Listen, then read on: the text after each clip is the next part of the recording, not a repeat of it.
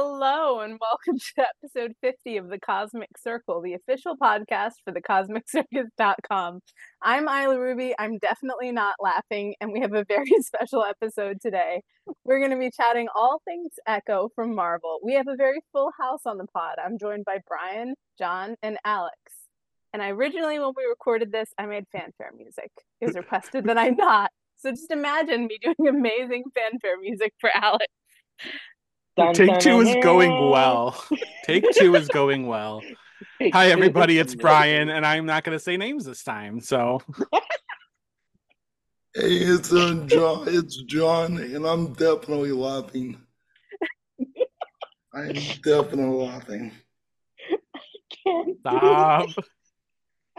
I can't do it under these conditions. I'm just laughing. Hi, my name's Alex Perez from the Cosmic Circus, and I'm happy to be here. We are so excited to have you, Alex. We really are. So, Echo.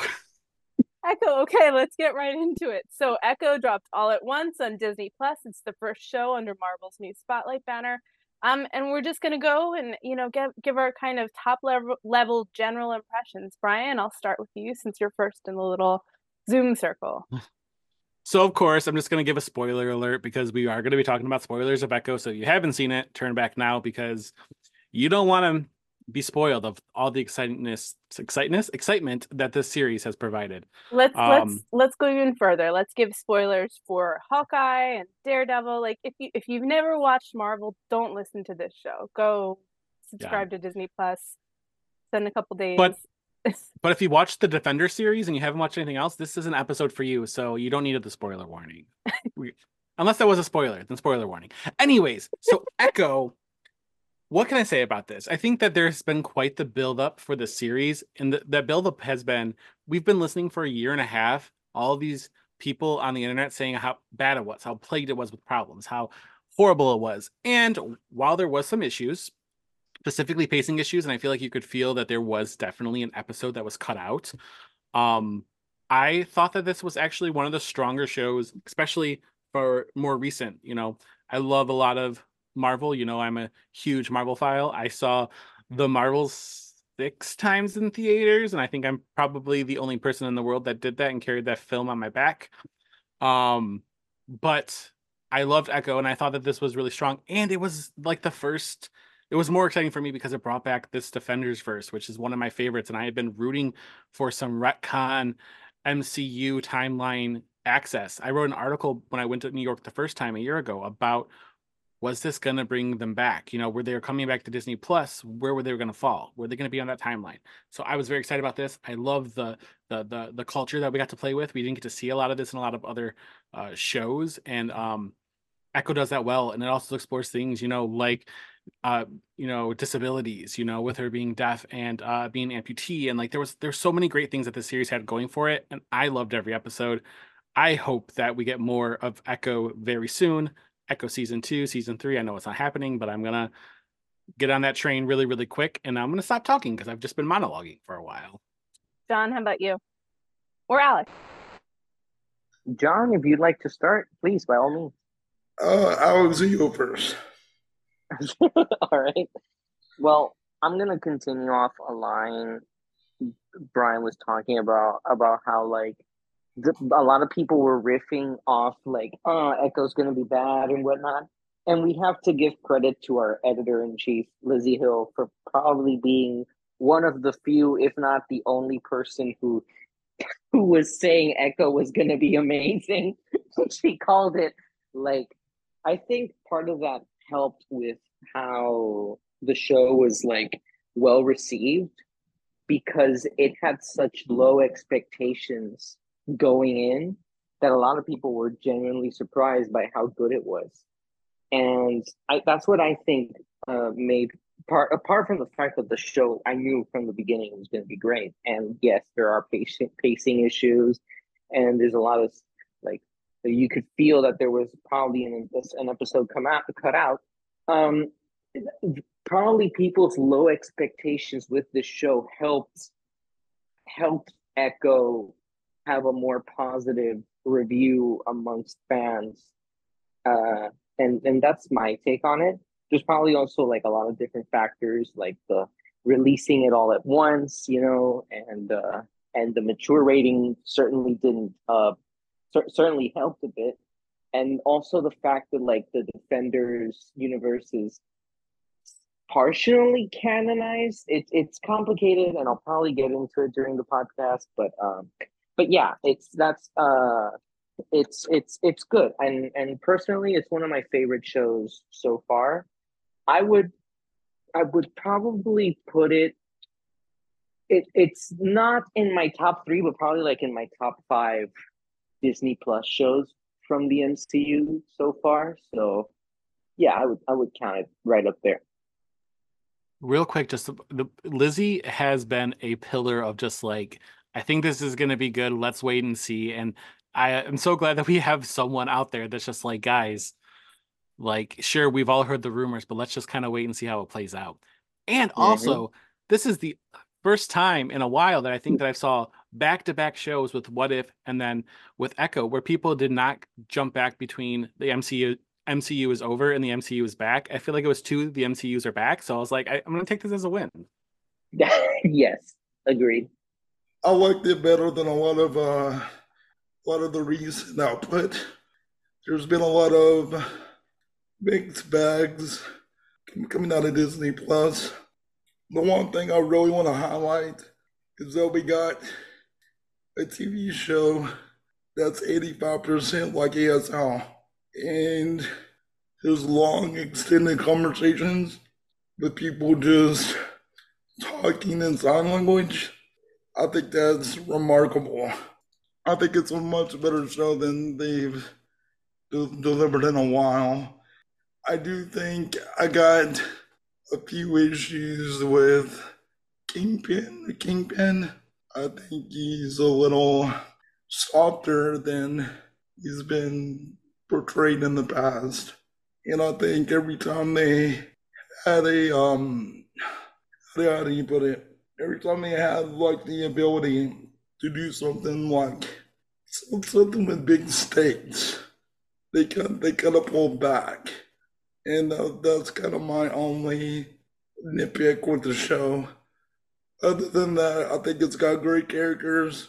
I love the Daredevil cameo it made me feel like I was watching the Netflix Netflix series. It's a major improvement. I don't get complaints. I liked it. So if, I just want to say something that you brought up was which is very interesting is you mentioned that like a majority of the show was um told in ASL. Mm-hmm. And I have to say I think that overall that made it even more engaging because I don't know about other people's families, but in my family, like my nephew, even I, my mom, we tend to have our phones in our hands and we're watching maybe very passively. But like when you have to like engage with, you know, uh, a show that is relying on subtitles or on, you know, ASL or something like that, you have to you have to be engaged with it a little bit different. And I noticed that like our phones were down a lot more and we were watching it and we were taking it in a lot more. So I feel like that was also a really cool thing too, because it like brought us together a little bit more while having to engage with it in a different way it forced you to kind of abandon the second screen, which has been, like you just said, so common with things. Um, I, I think I agree with you guys in that it was it was really um, it was a delight, kind of delightful show, and the internet lied, no surprise. Um, you know, there had been so so much chatter about Echo. I feel like, excuse me, whenever the show was mentioned, there was all like, and then, but you know, it's going to be terrible. Um, and I think there, you know, just from a production perspective, you could definitely see where like footage was used, where things like shortcuts were done, where things were um, kind of made so that um, so that you know they were they were trying to fix whatever issues they had. But I, overall, I was just really impressed with the show.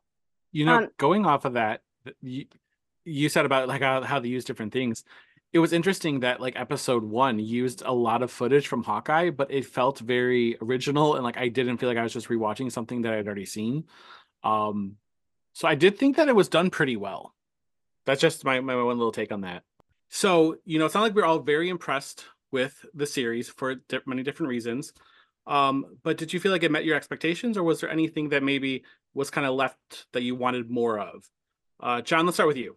I'm a little bit of a mixed bag. Like uh, it it exceeded my expectation. expectations in some ways. I don't think it was as high octane, like in the action that the trailer promised. Like I thought I was going into uh I thought I was about to go into like a Marvel version of John Wick based on like the the previews that came out. And while I got a little bit of that, I also got more character development that, mm-hmm. that like I did not expect. Like you dealt with the family, family dynamics, mm-hmm. you dealt with the tribal dynamics. Yeah. So it was a, it was a good replacement for the high octane action. Mm-hmm. But it was a little bit of a mixed bag my mm-hmm. expectations. But it sure. but it's not a bad thing at all. Sure.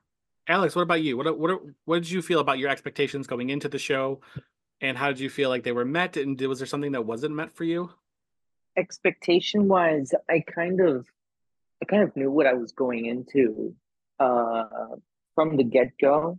What I was surprised about was the decision to make it like mature rating because I don't know if I don't know if I'm be, if I was like desensitized or I really don't understand what the point of the mature rating was because I didn't really see uh, like aside from like the first episode and maybe a little bit of the fourth one where you had like oh you're showing blood there wasn't really much that warranted a TVMA rating in my opinion. I like to me it just it felt like Moon Knight it felt like Moon Knight if it had taken that extra step of like, okay, we're gonna show and not and not hide it away, you know. If I, and it, if, if I could jump in there, I thought there was a lot more guns in this one than in than in Moon Knight, and I think that was why it it probably received the mature rating. Um, probably like, that too. Yeah, like the explosion in the in the second episode, I think it was. Yeah, and a lot of like very very explicit gun violence, and I think that probably had a lot to do with it. Yeah, there was also like the I, I don't remember if it was the third or the fourth episode, the the fight in the in the in the I don't know what you call it, like the roller derby, the skating rink. I was gonna say bowling alley because the know, bowling alley, not the bowling yeah. alley, but the skating rink. The roller derby, yeah, yeah, yeah, the roller derby. I felt like I could feel the the TVMA uh, part there. I could also feel like in the Daredevil fighting sequence, but it was very much along the lines of like Marvel type fighting and like choreography and it, it like there wasn't there were intense moments a hundred percent, but it wasn't like what many people would feel accustomed to what would be a TVMA rating. So it's like it's like Marvel stuff it's like Marvel put its toe into the into the water and that's pretty much like what it did. But I'm sure that as as we go on, it's going to develop more more TVMA projects in the future because that is what I I've been hearing that T, that sort of Echo was kind of like the the pilot project to get it into the TVMA rating and they didn't want to push it too far. But it got the reaction it wanted. It got really positive results. It's number 1 on Hulu and Disney Plus and and we're to and and we can definitely 100% expect to see more TV, TVMA projects in the future. Daredevil, Born Again, 100% is going to be one of them, and others down the road, which we can't mention yet, and mostly have nothing to do with Echo. But yeah, it's thanks to Echo that we're going to get a lot of more Marvel mature projects now. So yeah you know i i, I wondered too because i was wondering i was watching it as well and definitely i thought with the guns and there was the one scene where uh, Maya takes the needle and has to sew up her wound. And I was like, okay, so there was a few things, but I also agreed that it was kind of light compared to some of the other things.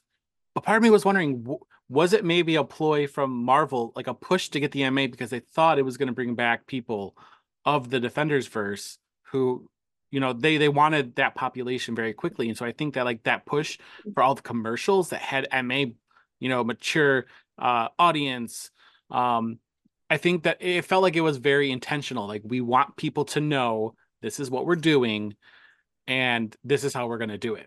That was sort yeah, of their. Was, it was their yeah, entire was... marketing plan. It was like viewer discretion 100%. advised. You know, you had voiceover. You had every every advertisement was was this is going to be brutal, this is going to be intense. Yeah. Like, come if you like that stuff. A hundred Yeah, no, and percent. it was gonna be, and it was gonna be like I, I obviously can't disclose much information about that sort of project, but the the approach before it was gonna be like, oh, we're gonna do a TVMA. The approach was, you know, always PG thirteen or like the like the, the TV equivalent of the PG thirteen rating on TV. Uh, so that's you know, it it was gonna always be that route. It was just gonna be following that that same route of like uh, that Marvel projects usually do. But then they decided, all right, no, we're to switch it up because what, what else do they have to lose? Right. And that part helped in a way because look at the extremely positive results that they're getting now. So, so yeah, I would say that it was a marketing ploy, but at the same time, it helped them and it helped really well. you know, for my expectations of the show, I did. I guess I didn't really have expectations going this one. I think that's a weird thing to say because with a lot of Marvel things, I expect you know high quality, but I think I was going into it just thinking like, okay, let's just prepare ourselves in case this is as bad as people are saying. I hope it's not, but like, let's just let's prepare. And I think in that respect, I was actually kind of blown away because I liked that this story was more intimate that it explored deeper one character, which I think is what is was really interesting about the Marvel Netflix shows is that it was like deep dives into each one of these characters and their psyches and their families and their lives and their fighting styles and all these different things that make up this one character instead of trying to do something that like Secret Invasions, which while I liked that, a lot of people didn't because it was such a big story and it should have been something that was on the, the screen and not necessarily on a television show. And I think you can get away with something more intimate like this too, because you don't need as much VFX with intimate stories like this. It was more person driven and family driven. And um, the way that Echo also did it too is that all of the family was really engaging. And I think that was a that was a plus too. Like I I can't think of the cousin's name. Oh, um, not Bonnie, but the other the the the, the guy. Um Not Billy Jack, because he was the he was the puppy. Um, yes, Billy Jack's owner.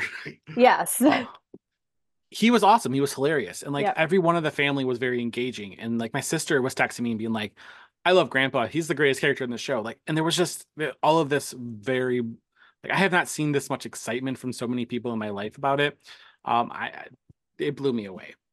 what I was really excited about and what I was really nervous about actually going into it is whether or not this would actually be Maya's story or whether or not, you know, it would be Fisk's story and Daredevil's story and she would just kind of be be crammed in there. And I was very, very pleased that um, you know, Daredevil was only in there for what, a couple minutes? And Fisk was in there within the context of his relationship to Maya, but you know, through all of Echo, this was very much her story, her journey, her finding herself and her finding um and kind of accepting who she was and her her power. So I was just really, really pleased with that, and that totally um kind of blew me away with expectations. Did you guys overall, um, you know, going down to a little bit more specifics, were there any like top moments for you, like let's say top two or three moments for you in the series that you want to um to talk about? Well, I think I have to start off by saying the Daredevil scene was a top because it was really cool again to see her in another corner of this universe with these characters that you know everybody loves Daredevil, but specifically this Daredevil, you know, Charlie Cox is is one of the best castings that I, at least in my opinion, of the Marvel uh projects. Um, so I really liked that scene. The fighting was really well. But I think more so than that one is I loved when in the final battle, uh, when she kind of assumes Echo, and you get to see like all of her ancestors stand behind her, and then you get kind of see them fi- like through her they're fighting, and I thought that was just like a really cool callback to her name and her powers, and um, I thought that that was an excellent an excellent bit and the roller derby fight. I mean, that was just top notch. I guess it was all action based. They were they were all the action was just really good in the series. Can we take a moment to talk about this, um, the uh, sound design? Because I think the sound design in this show is incredible. How like um, it'll take a moment to weave in and out of her perspective. How the audio will cut off, and they're fighting and going what just I was so amazed with that that like it would just cut in, cut out, and just yeah, I love the sound design in the show. I think that's my favorite part of Echo is how they did that. There, there's a part of the, uh, the I think it was the final fight where it's like the camera spinning behind her in a circle, and like there's sound, and then like it hits her, and there's not, and then it goes back to having Yeah. sound, and it was so seamless. It- It's very does- striking. Yeah, it does that in the in the first fight. It does it in the roller the roller skate ring. It's it's so cool. Like that was my favorite part. It's quite a different perspective for her action and her fighting than we saw in, in Hawkeye. Um, you know, we didn't really get to see it from her view, and you know, understandable because it wasn't her story. But this was, you know, this really made full use of that. I think my favorite part for me probably was the was like the incor the what makes Echo I think unique apart from like her fighting ability and what what she does and her grittiness because she's definitely within that moral gray area of like the Marvel Mar as Marvel heroes go she's kind of like in that morally gray area so she's like slightly anti-heroish but there's also the uniqueness that comes with you know her being deaf and like her using ASL to communicate as well as like her Native American history and background which uh which was thoroughly displayed. I can only imagine what that feels like for that community because I also kind of experienced that, you know, when we have uh for example in my case when we saw Blue Beetle right? And there's that uh, and there's like that sort of representation. When you see you you usually when you go to cinemas or you see like this sort of entertainment you usually go and there's like white actors and you see uh, all of this uh all of these like stories and and it seems almost fantastical in a way. And then when you see yourself represented like with people of your own skin same heritage and all that stuff and you see places that you recognize like uh wakanda forever was also another one where uh i know that my my aunt like it, it, it was weird because in in parts of it it's like it takes you out of it sometimes because you're like oh i've been here. And it doesn't feel like it doesn't feel that much of uh that much of a fantasy. It feels like it could be real and it's a possibility for people uh of any sort of like race and and background to you know be the best that they can be and also be heroes and be shown in stories like this. So i think that was probably what most impressed me about echo is that just basically the representation overall uh probably is what impressed me the most about this series. You know, I think that the going back to what John said and what, you're kind of saying too is like with with this representation and like their ability to show like kind of like how she's like how she doesn't you know she's not hearing what everybody else is hearing and so like it's more representative of her it does kind of make me excited for daredevil for the fact that i hope that we get to see more of like you know kind of like you know how um in the original daredevil you kind of got to see his world through his eyes when it's raining like i think it'd be cool Yeah. for them just to explore a little bit more of that because like you can do it and it you it, it could be cool and, it, and it's going to give people who are of these communities it's, it's it's exciting for them to see more representation of themselves on on the screen. And that's really been a strength you know of marvel is in these past um you know as of late. And and alex you know you you mentioned that they've really um you know they've really kind of widened everything that they have to offer. And i think that's such a wonderful thing. Um and it, again it must be so meaningful for for folks in those communities. Um you know i know echo in particular i think it had its initial premiere at like at, at, a choctaw event in oklahoma. Um and that was like the first kind of first display to the entire world and i thought that was just really um also respectful. We've talked a little bit about our favorite moments. Was there anything that didn't work in the show? Um i know a couple of us have hit on pacing maybe as something that wasn't quite great yeah the pacing of uh, there was definitely some pacing issues and there's definitely some editing issues i don't want to say issues with editing but like i think it was just cut together rather differently um because it feels like there was a little bit of like a piecemeal to get this together which i know that is some of the some of the comments that people were making about it is that like you know marvel was kind of trying to like frankenstein something together and while for the mo- most that's most of the parts it worked rather well. It did feel like there was a little bit of um some shots that were just like cut together or like transitions or um storylines that were cut just for to just for time or for whatever reason they no longer fit uh and so that was that was a little bit disappointing for me i, I wanted um I would have liked to see a little bit better pacing, a little I would like to see that sixth episode. I want to know what's in that sixth episode and why they felt they had to cut an entire episode out. It, it seems incredible. That seems like so much to cut out.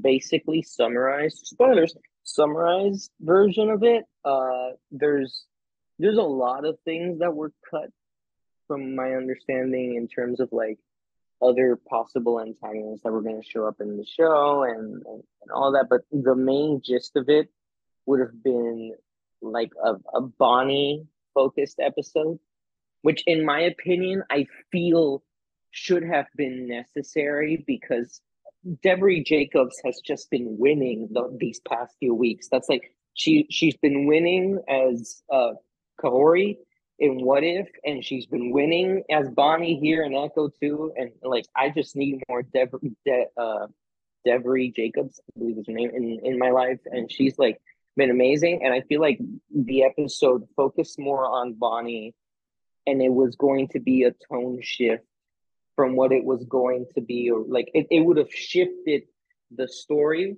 away from what what was going on, which was Echo, and like focusing on that. It's like it, it would have it would have damaged uh like the the whole point of the show is just to present Echo.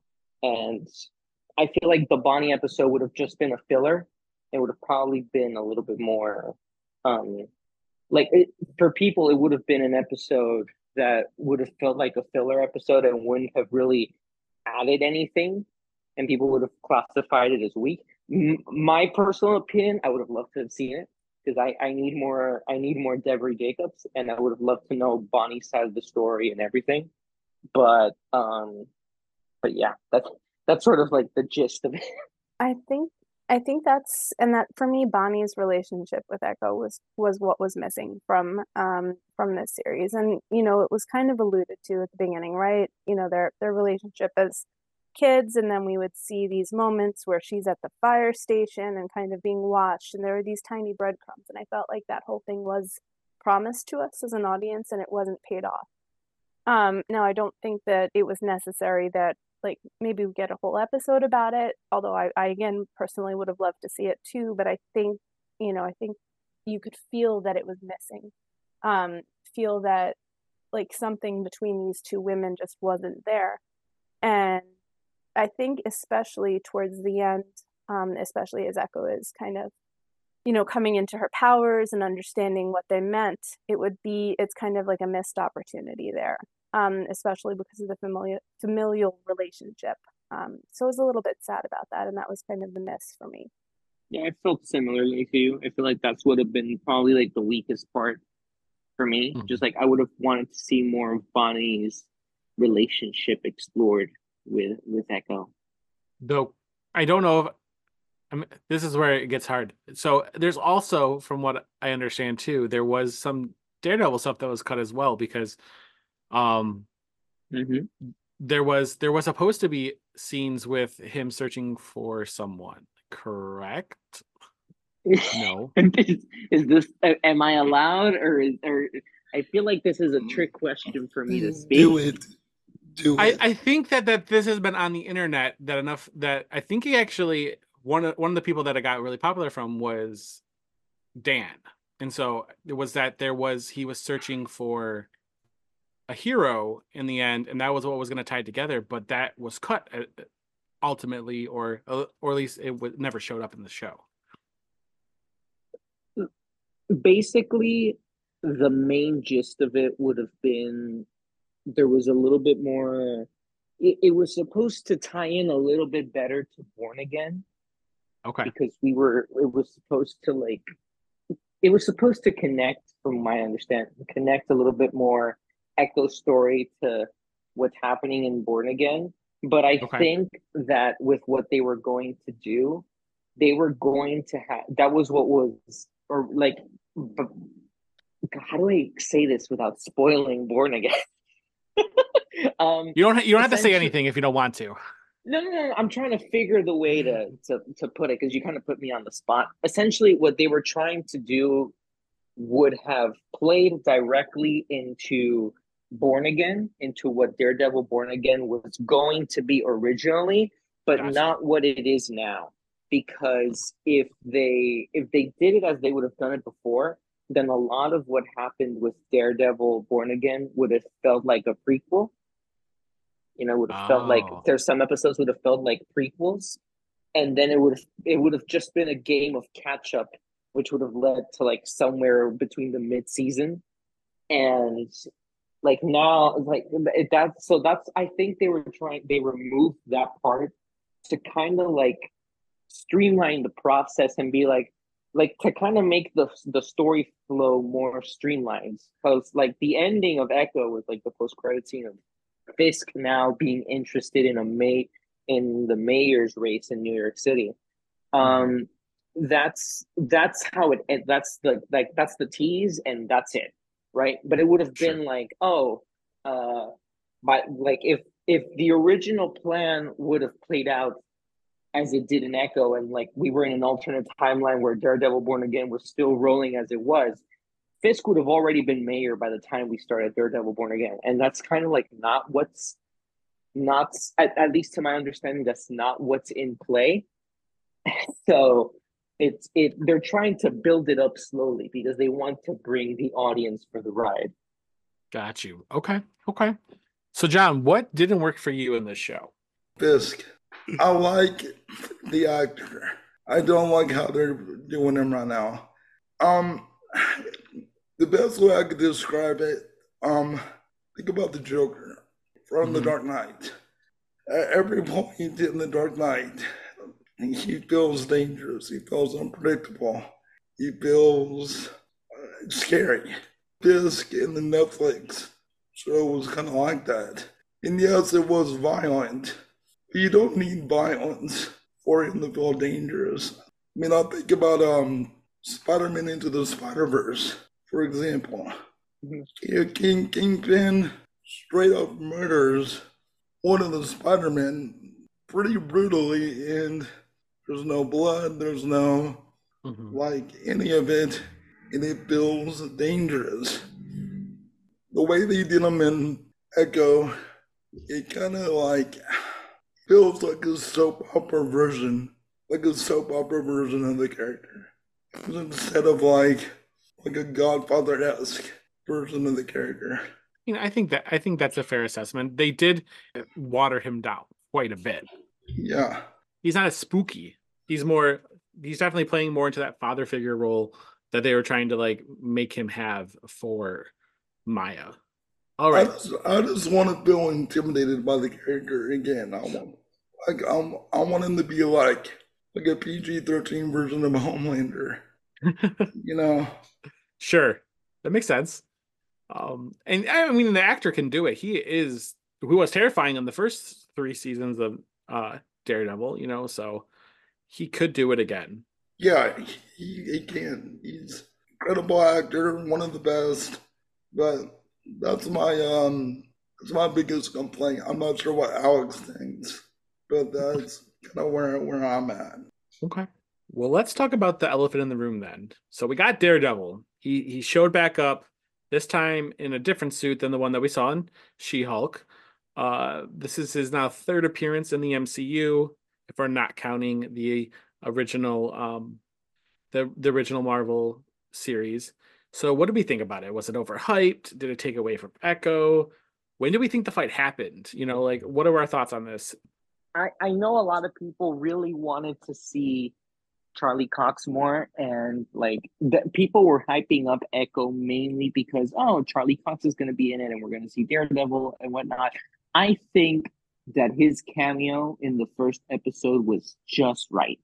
Like Mhm. I didn't need to see any more Daredevil after after the first episode. I think it was like a show just show him there once and be like he's in this universe he exists these are like the type of like sometimes in comics it would be similar to this like a, a character pops Mhm. up in a certain storyline for like maybe a few pages, and then we never see him again in the story. And mm-hmm. this is that kind of um that kind of moment that that I really liked. And you know, um personally for me, uh I don't I can't really say as to when the show like when this scene in particular took place. It's set, you know, way before um way before Hawkeye. That much we know because sure. she hasn't become the hardened criminal that she is just yet. But um and he's also wearing his his Netflix suit as well. Yeah, he looks Correct? skinnier in that one. Like I don't know why I don't know why. I was looking at the suit and I was like, this suit seems skinnier on him mm-hmm. than the Netflix one. Like it okay. seems more adjusted, less buff than it was in the Netflix series. And okay. I really don't know exactly when for um I feel like there was a like if we can pinpoint exactly when and where it was there's like I don't I don't know if like if you guys can remind me did the Daredevil scene happen before or after uh Maya's dad died? Before. All right, so it happened before his death. It's possible that the book I, I know a lot of people on Twitter are giving me crap because, like, oh, you consult the timeline book? How dare you? It's like, screw it. It's a book written by Kevin Feige, and I'll use it whenever I want. Uh, but, but uh, I think the book could give us like an explanation about that. So let me look that up, and you guys can keep uh, talking about that. Sure, sure. Um, you know, I do think that it was really cool to get that little cameo by him and i agree that like i liked that it felt like a comic book you know one of my favorite um comic arcs ever is um secret wars and one of my favorite comic series is actually the ones the end of days leading up to secret wars and i loved when you're reading through that whole collection there's like Miss Marvel shows up in a Punisher comic, and Punisher shows up in a Ghost Rider comic, and like they were all trying to do their own thing. They're all trying to like just make it and survive. But like you you had this like blip, he shows up, blip, he's gone. And that that's what that felt like to me. It's like to remind you, like, hey, we're in the same world, but this again is a story, um, especially because it's under the new Marvel Spotlight banner. That this is a story you don't have to know anything else if you don't want to, but you can still feel a little bit connected to that bigger world. Um, and you definitely got that with Daredevil's appearance. Um, and correct me if I'm wrong. This is also one of the first times we saw him really get to use uh the the Billy Club because he didn't use that. It feels like in the, the the Netflix shows, especially like the way he would like throw it out and then like it would come back and he would like whip it around and like I was like, oh man, yeah. this feels like it's from the comics. Yeah, I don't really have a lot to add to this, but I think it was a good appetizer for what we might get in the mm-hmm. future, mm-hmm. and I think it's a much better appearance than the uh, She Hulk, which part of that appearance I liked, but the other CG esque fight I was not a big fan of. So it was great to see it go back to being a grounded, like a grounded bruiser one on one fight. Like all practical. I, I loved all that. I don't really have too much to add. It, it was great. You know, the thing I like about him in She Hulk was that it showed that there is a lighter side to Matt Murdock, but I think that like the thing that people fell in love with, especially with Charlie Cox's characterization of Matt Murdock, is that he is very dark. So the fact that he can like jump back and forth, I think, is pretty oh, pretty brilliant. Oh, no, don't get me wrong, I loved all that, uh, especially the walk of the walk of shame at the end of it. I uh, I loved all that.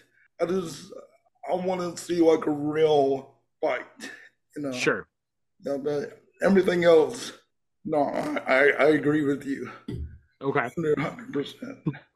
I agree though. This was this was like a real fight, and it was really cool to see that. Now we're gonna talk about Fisk a little bit. Did we like Fisk in this show? John, we know you did not. um spoiler alert. but did he make sense? Was he like a good villain per se. Um, there was also hints of the Black Knife Cartel, which was uh, perhaps maybe an even better villain, but they you only got to see a few tattoos. They didn't really utilize them quite so well. So what do are like how do we think that maybe Fisk could have be utilized a little bit better? Or what would you have liked to see more from him in this series? Uh, John, I'm gonna start with you because I know that you did not like his characterization in here. What would you have rather seen with him? Hey, again, I don't really know if I got too much more to add, Okay. but I will say that he's underserved in this show. I feel like there's so much more you could do with them to make him feel like a threat. As I've said Mhm. before, like it, like when he walks in, when Kingpin walks in a room, you should be scared at all times. Like Sure. even if he's being nice, you need to, you need to question. You need to question why he's being nice. Sure. Like everything needs to, everything needs to feel scary. Um, all I can really say is that I do hope that the the teaser at the end delivers because I think that's a great um promise Okay. of, of him becoming. I mean, are we allowed to talk about that? Let's talk about that. For sure. Yeah, um, I don't know if that's for Spider Man or if that's for the Daredevil show, but um, I'm Why not intrigued. Yeah, maybe both, but I'm very intrigued. Intrigued, and I hope no more Hawaiian shirts. We're done with them. yeah, and make them scary. Come on, Mm-hmm. you can do it, Marvel. Make them a threat. Oh, I was able fuck. to find out a little bit. I was sorry. I'm so sorry. I'm interrupting. I was like, no, go ahead. Literally start all- over, Alex. in in this entire span of like you guys talking, I read the book. I saw the episode of Echo where the Daredevil fight took place, and. I also saw Hawkeye again. So I literally multitasking at the same time. And from what I'm able to deduce, it happened. So it happened. Uh, to correct you a little bit, Brian, the fight Sure. with Daredevil and Echo happened right happened after Maya's dad died when Oh, he's okay. killed by when he's killed by Barton. Spoiler alert. Uh, so it happened immediately after that. Okay. And we know that from because Barton killed uh, uh, William, William Lopez is Maya's dad. Um, Mhm. When he killed, it was between spring of 2018 and the summer of 2025 when Endgame took place. Uh, so no, 2023. Jesus, 2025. God no. Uh, so it's the, it's that span of five. It, it happened between that that span of five years during the blip. So, uh, it it kind it it happened. The fight happened at some point during the blip, most likely, uh, before Endgame, most likely. Okay. Um, and yeah, that's that's pretty much my analysis on it, and it does make sense story wise for something I cannot explain that happens in Born Again. But uh, go also Okay. adding to like the points that that uh, John was talking about, like the post credit scene with Kingpin and and the whole mayoral run thing. This is something that we've been talking about on the Cosmic Circus for a while, specifically in my articles and my tweets. If you guys have been reading since like March of last year, I've been talking about how Devil's Reign is going to be the story that's going to pretty much influence the this part of the MCU for now, which is just going to be like Hawkeye, Echo, Daredevil, Spider Man. We're gonna see a lot of the MCU criminal underground kind of appear moving forward, and it's gonna come up in Daredevil. It's gonna come up in Spider Man Four, from what I'm understanding. It's not gonna be the another multiverse story, so people can relax. but um, but yeah, it's gonna be it's gonna be interesting. I think for for for a lot of reasons because we're gonna finally see the many different criminal, which is also something that happened in that uh in that post cred scene that like a lot of people are really focused on Kingpin, like and uh, Kingpin becoming mayor of New York City, but there's also the like when he sets contact the other heads because now as Fisk becomes mayor, there is going to be a massive power vacuum. There's going to be there's going to be a massive space that's going to be left by Fisk because like he's going to move up into into the mayoral position. He's going to lose he's not really going to lose his control over the criminal underground, but he has to look, you know, he has to kind of let go of those assets to kind of like be good in the eyes of the public and the federal agencies that kind of oversee him. So a lot of his control is going to be taken over by another by most of the MCU criminal underground that a lot of people don't really know about because we haven't really been introduced to them until you know until now which is going to be like in an echo where we had like the black knives cartel and then in daredevil born again we're going to have a couple of more gangs introduced. And i'm hearing one that's going to be super exciting for spider-man 4 which is going to be a couple but there's one that i'm really excited about because it's going to be the first time we see this villain adapted in in in film format. And it's like a hammer to nail you know it's going to be very exciting so yeah i'm excited for that so you know that that does make me wonder though with the uh you know what you said there alex about the the heads um now that the the the netflix shows are canon we actually have quite a few uh, underground people from there like the hand and mm-hmm what Miss uh, Madame Gao and the, you know the defenders dealt with a lot of these these ones. Are could these possibly yep. be ones that we see come back? I am glad you brought up that question because we need to talk about the the the Netflix canonicity of it all and how it's going to work. And it's complicated for me to explain because it is canon.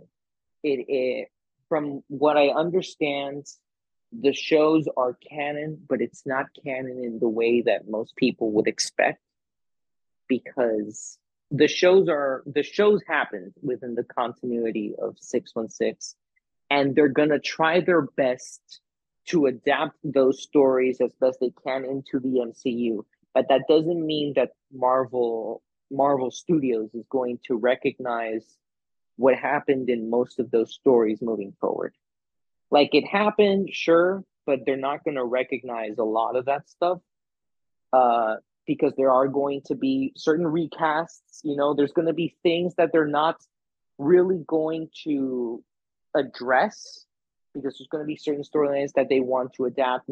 It's good. It's it's a it's a bit of a work in progress as not only they develop Born Again, but they also try to figure out how do they how do they like adapt what's what's happened into into in the defenders universe to adapt it into 616 so it seems streamlined right because there are things that that are going to require a lot of explanation you know uh, the last for example the last defenders project that we all had uh jessica jones season three you know there's a lot of things that need to be explained following the season finale. There's also uh, Iron Fist season two. You know, we've got Danny Rand with the golden finger guns and uh, and Colleen.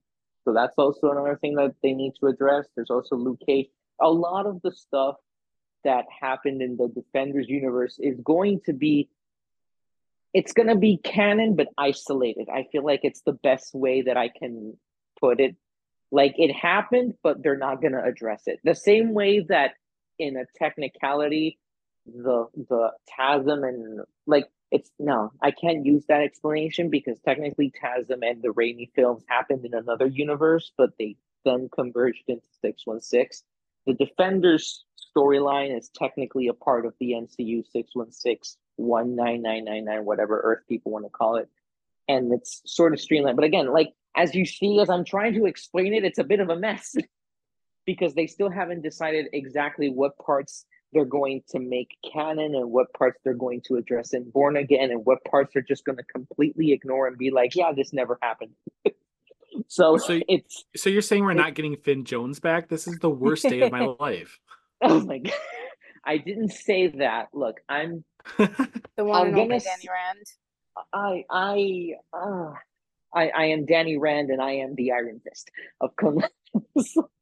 That that line exists burned into my head and it's it's a crisis I, for I, me.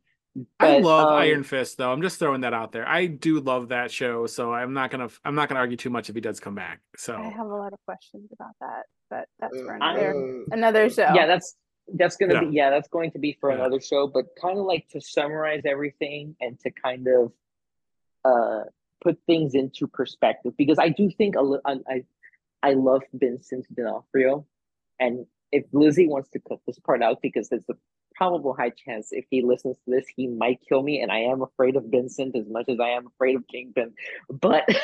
Vincent needs to cool it with, with his comments because he is making it very difficult for for Marvel to kind of adapt things because he keeps shooting. uh, She's shooting out the water like Defenders is canon one hundred percent.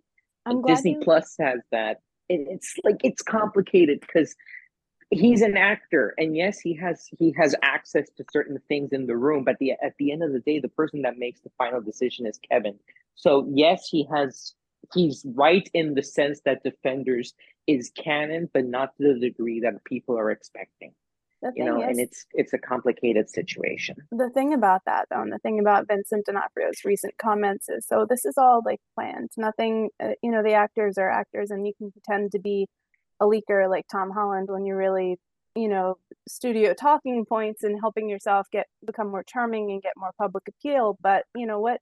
What D'Onofrio said about the Defenders was 100%, you know, okayed by Marvel. He wouldn't have said that if he didn't have um, didn't have approval or even encouragement as part of like their greater strategy and i think this defenders thing i think it's a similar push like like the echo um mature audiences thing is i think it's a way that they're trying to hook audiences again and kind of bring people back that may have disengaged with all of the new content with all of the new things i think it's it's part of a larger marketing strategy and i think um you know i think we're we're likely to see more of it There, yeah, and, I'm certain that Marvel has its plans uh, to kind of canonize the entirety of Defenders. Uh, and if they don't have a single clue of how to do it, they can read the Cosmic Circus. You know, Brian has some amazing ideas.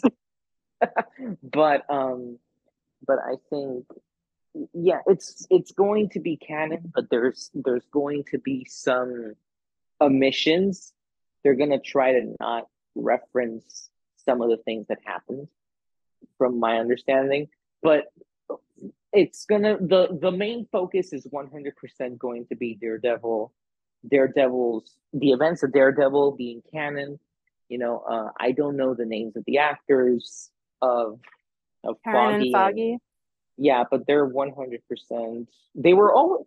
There's this conversation of like people saying, "Oh, they weren't going to be in the show. They're going to be in the." They were always going to be in the show. It's just that it wasn't in the original idea. It wasn't going to be something that was what's the word? It wasn't going to be something that was going to be like expanded on as much as it is going to be now because now it's going to be from what i'm understanding there's going to be more than what was originally planned you know and that was uh the original idea was not not going to be a good idea for many people but you know i think it's going to be it's going to be interesting now that we're going to have the netflix series kind of like intertwine and i until i can learn more about the show I wouldn't necessarily classify it as a Daredevil season four, but more as a as Marvel's take on a story and continuing it on. You know, I- it's like okay, this season ended, and now we're just gonna do our own thing based on what was done here and just continue it on. I want to move this a little bit away from um, from Daredevil, and I know we probably have hundred podcasts on that. I, I'm sure we're going to have many, many discussions about it, and bring it back to um, to the spot the spotlight on Echo a little bit. So, you know, there are a couple of things with Fisk that happened that were revealed um, in Echo that I think you know maybe are worth talking about it. So, at the end of Hawkeye, Maya shot Fisk, and you know it was revealed in, in Echo that he survived. Do you guys have any theories on how he survived being shot in the eye? Apparently, because that you know was what we what we saw there. You can Because of- survive a bullet to the head. I'm a, I'm a just put put it out there. It is unlikely, and I know that a lot of circumstances it's very difficult, but you can survive a bullet to the head just depending on Like you have to be extremely lucky. And in my case, I think that's sort of like what's happened there. But from what I'm understanding, I don't know if the bullet hit him in the face so much as it scratched his eye. Because if it if it would have been like like it would have grazed him, because if it was talking from a medical standpoint, not non literally putting in the work that I'm actually doing in, in IRL, um, when you look at the injury that he sustained, it, his eye was red, which means that there was like actual, like I don't know if I'm pretty sure it wasn't a, a, a decision choice to be like, oh, it's just a red eye. But if it's a red eye, it means that there are blood vessels working within his eye, which means it's not a prosthetic eye, which means the bullet most likely didn't enter his eye, and it's most likely like it grazed him and the muzzle flash kind of burned a little bit of his eye, which leads to the scar that he has on his face. But yeah, I don't think the bullet ever went into his head, and Maya was just like, "Yeah." it's like I shot him in the face, and it's like, "Nah, you were shaking." She's a really bad shot when it comes to shooting her surrogate father. Probably. I didn't think it made any sense personally, but I guess like you know in a Hawkeye they kind of like implied he was like more durable, like he was like stronger and like more built. He's a tank. Yeah, like that's the only logic that I could really come up with. That he's just a little more durable, like written more durable, but it, it, they definitely made it seem in Hawkeye like that he was. They never said it, but I got the feeling of like this man is the man of that has like the super soldier serum without having it. You know, kind of like he's just like big and like nobody can take him down and like almost like a Rasputin. You know, of like you just can't kill this person. Um, but it doesn't make a lot of sense because her she Echo, I mean Maya had a clear shot right there. Um, Close range too. Yeah and I do think that again, it was maybe a a choice of like not wanting to do like a ton of prosthetics or like CGI for the eye, so they just kind of blew past it. Especially when we see some of the behind the scenes of Daredevil, he doesn't even have a scar on his face. He has a regular face come Daredevil, and I don't know what happens there, or if that's put in post, or if they just don't have it in that shot. Um, but correct me if I'm wrong, but the shots of him running for mayor in behind the scenes, he has a clean face. I have not seen any of the shots so far, so I oh, can't. Confirm. I'm gonna find them. I want to yeah, think but I that, think I think it's possibly Fisk done in post. Has really good um, plastic surgeons, and I want to think in my head the canon is he just got it fi- fixed. So why can't the answer also then be magic? We live in a world where there is sorcerer supremes. There we go. Like... I think I think that could be it. He he went to Doctor Strange and he said, "Fix me," or you know, because now they're in the same world, right? We are. They're all in New York City. They all exist in the same place, which is a discussion for another time. Yeah, guys, I, I figured it out. I solved it. Okay. It's the Hawaiian shirt. yeah. That's that saved him. End of story. That's it. It was Wong's Hawaiian shirt which saved him. I think I think we have it solved. So moving on again. Um so why I feel like Can, we have before we since we're talking about like the medical applications and everything, I just want to point out because it was it literally bugged me and and then we're gonna talk about this. The contact lens that he puts in Maya's eye, bro. I had so many qualms with that.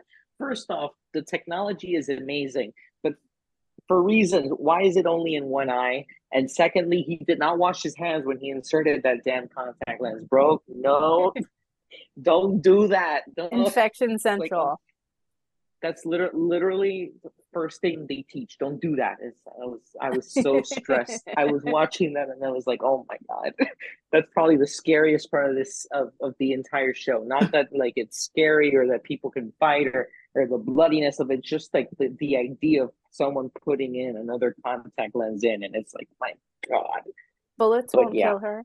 Germs will. Yeah. um, do we think so? You know, there's a lot of there's a lot of family trauma surrounding Echo. You know, she lost her mom, and we saw it in that opening and that really, really dramatic, painful scene. Um, but she also lost her dad. Can we talk about why Fisk killed his dad? Because that or her dad, because that's not really explained. Um, and can we also talk about who we thought uh, cut the brakes on Echo um, and her mom? That's a great question. Alex, I'm gonna let you start because I feel like you have something like more more so than I can give to this. I, I, I didn't hear the question because it was cutting out for me. Can can oh, someone no. repeat the question? So Echo's Yeah. got a lot, Echo's got a lot of trauma, right? She's she's lost her Mhm. parents and she lost them in two very different ways, but um, kind kind of related, right? So Fisk Mm. killed Echo's dad. We don't exactly know why, so I'd like to know your theories on why, and also I'd like to know um who cut the brakes on Echo and her mom's car when they were driving in in Oklahoma. If you guys have theories, Ooh, ooh, that's a really good question. Fisk.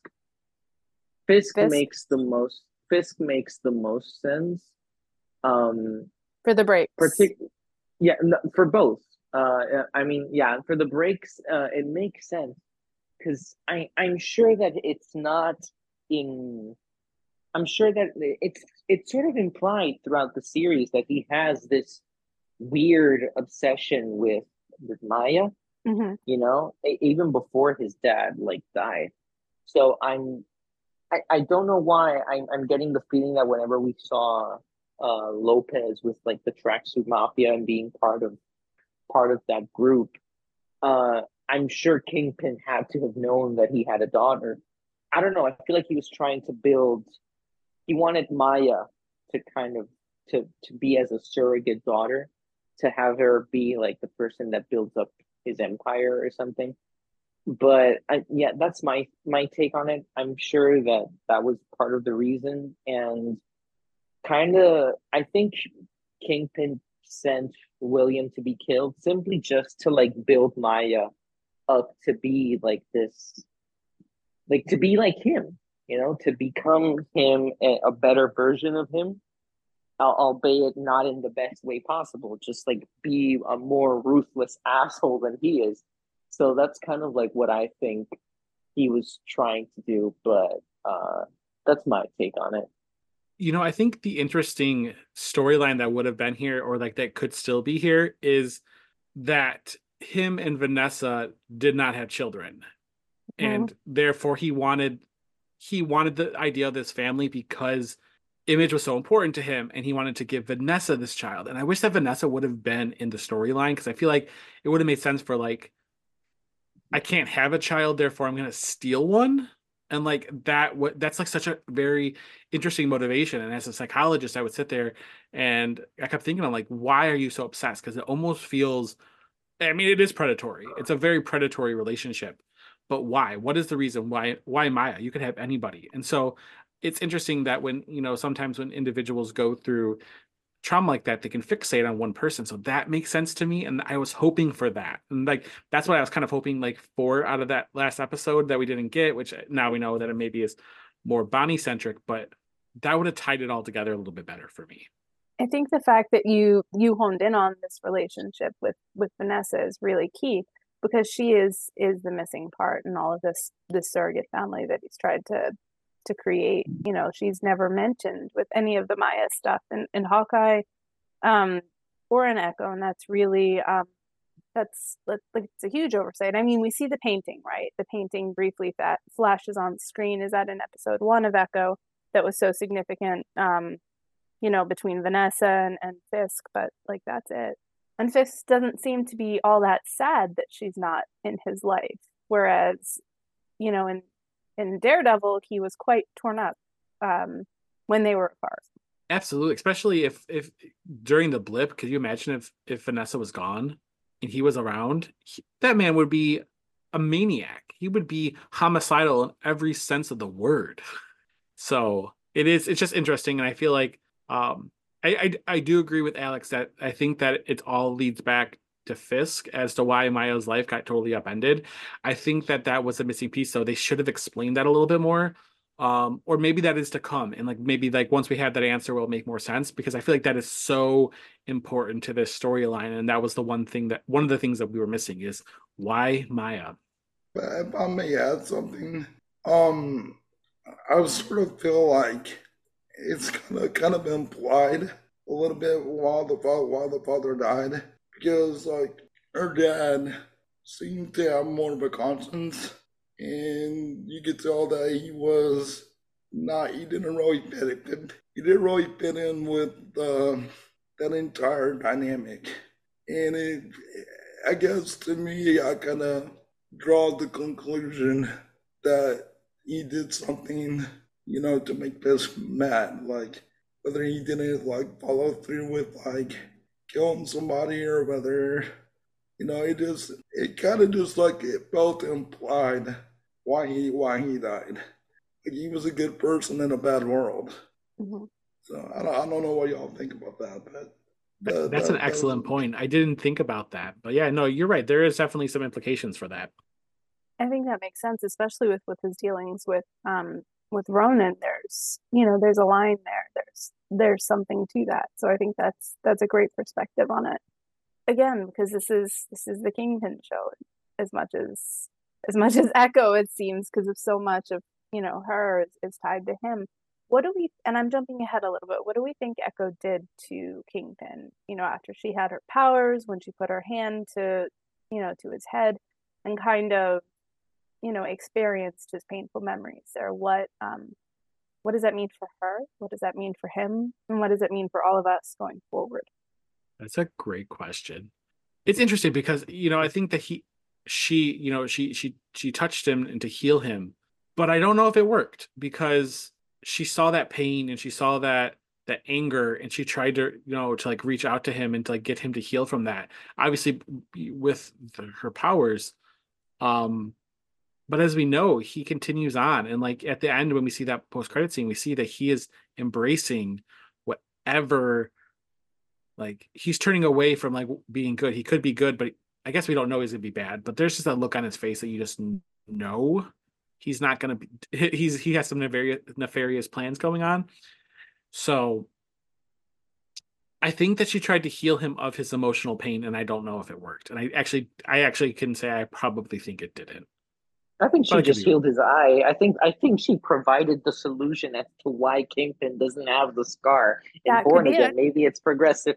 He's just progressively healing as time goes on. Because I'm kind of like looking at that post credit scene, and I'm like, yeah, you know what? He, he he has the scar in his eye still in the post credit scene, but his eye is looking a little bit better. so I sent the that. picture in the chat too, and you can see that he does not have the scar when he's in his suit for Daredevil Born Again uh, when they were filming. So there's definitely something going on. But the fact is, they also took him to his past when he saw that, like when she touched him and he went into his mind, it did pull him Mhm. to the past. So there was some kind of emotional healing trying to go on too. it expands the scope Mm. of her powers in some ways because you know she has the physical healing through her mom and i don't think her mom displayed that emotional healing i don't think her mom displayed that ability to go into into another person's trauma but maybe i missed that. Like we didn't see the bird's trauma. Right. I mean, I'm sure there was a lot of it. yeah. You know let's let's just go because we're getting close on time. Let's talk about that post credit scene. You know we've danced around it a little bit. What's what's next for echo?